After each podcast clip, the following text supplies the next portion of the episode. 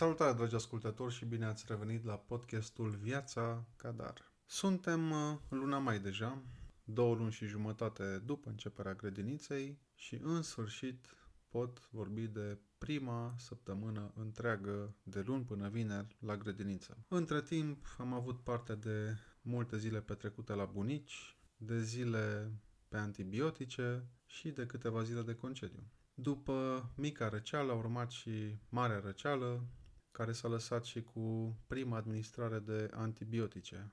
După ce în prealabil am folosit toate siropurile și variantele naturiste, dar care nu au avut un efect prea mare asupra tusei și efectelor adiacente. Liam între timp a învățat că pe lângă grădiniță, dacă părinții pleacă la muncă, are alternativa bunicilor, unde totul este posibil și poftele sunt îndeplinite aproape în întregime. Normal că a profitat din plin de această alternativă. Dar să revenim la prima săptămână full la grădiniță, în care Liam a fost cu 1-2 copii în grupă sau chiar singur cu educatoarea. Apropo de efectele răcerilor din, uh, și integrării în noua colectivitate, despre care se tot vorbește la copiii mici. Miercuri, a treia zi din această săptămână full, a fost pentru prima dată de când mergem la grădiniță, sau mă rog, pseudo mers la grădiniță, a fost prima dată când nu a plâns atunci când l-am lăsat dimineața. Event, eveniment care s-a repetat și în uh, următoarele zile. Cu alte cuvinte, a început uh, să înțeleagă și să accepte că este acolo doar pentru câteva ore, că acolo se joacă și se distrează și că tati se întoarce după el pentru că el este comoara noastră. Sunt lucruri pe care îi le spun și repet zilnic pe drumul către, către grădiniță, pentru știu, că știu că înțelege și asimilează aceste idei. Până acum, experiența grădiniței particulare și a integrării copilului în comunitate m-a condus la câteva plusuri și minusuri sau părți pozitive și mai puțin pozitive. Este o afacere foarte bănoasă, dată fiind cererea foarte mare din piață, Calitatea serviciilor oferite însă sunt sub prețul cerut. Însă se profită din plin de lipsa unor alternative în piață sau la stat. Dacă până la grădiniță copilul nu a avut nicio răceală, pregătiți-vă de nas înfundat, tuse și altele pe bandă rulantă și cu repetiție.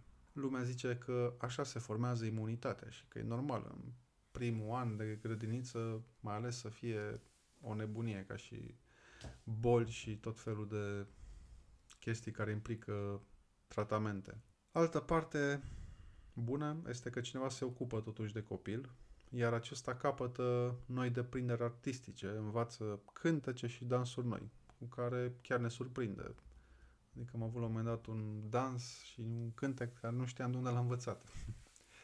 De asemenea, capă, capătă o oarecare disciplină și o educație a răbdării, uh, mă rog, nu sunt neapărat uh, permanente acasă, adică dacă la grădiniță probabil că stă mai cu minte și are răbdare, acasă își dă în petec, ca să zic așa. Uh, învață să interacționeze cu alți copii și, foarte important, să împartă jucării și activități.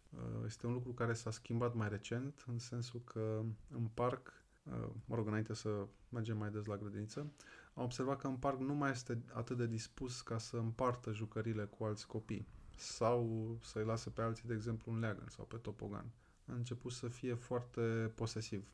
De asemenea, e ok și programul fix în uh, privința hranei. Adică nu mai e neapărat haotic. Uh, totuși, din punctul meu de vedere, dacă este posibil să țineți copilul acasă sau, mă rog, într-un mediu familial și familiar, până la vârsta de 3 ani uh, eu vă recomand să o faceți. Adică cred că este mai bine pentru copil ca și psihic și ca și imunitate. Adică măcar amânați partea cu antibioticele. Mă rog, partea cu psihicul pentru voi uh, s-ar putea să fie mai uh, solicitantă. Uh, este adevărat că și noi mai avem discuția despre a-l retrage de la grădiniță, însă nu avem neapărat o alternativă viabilă.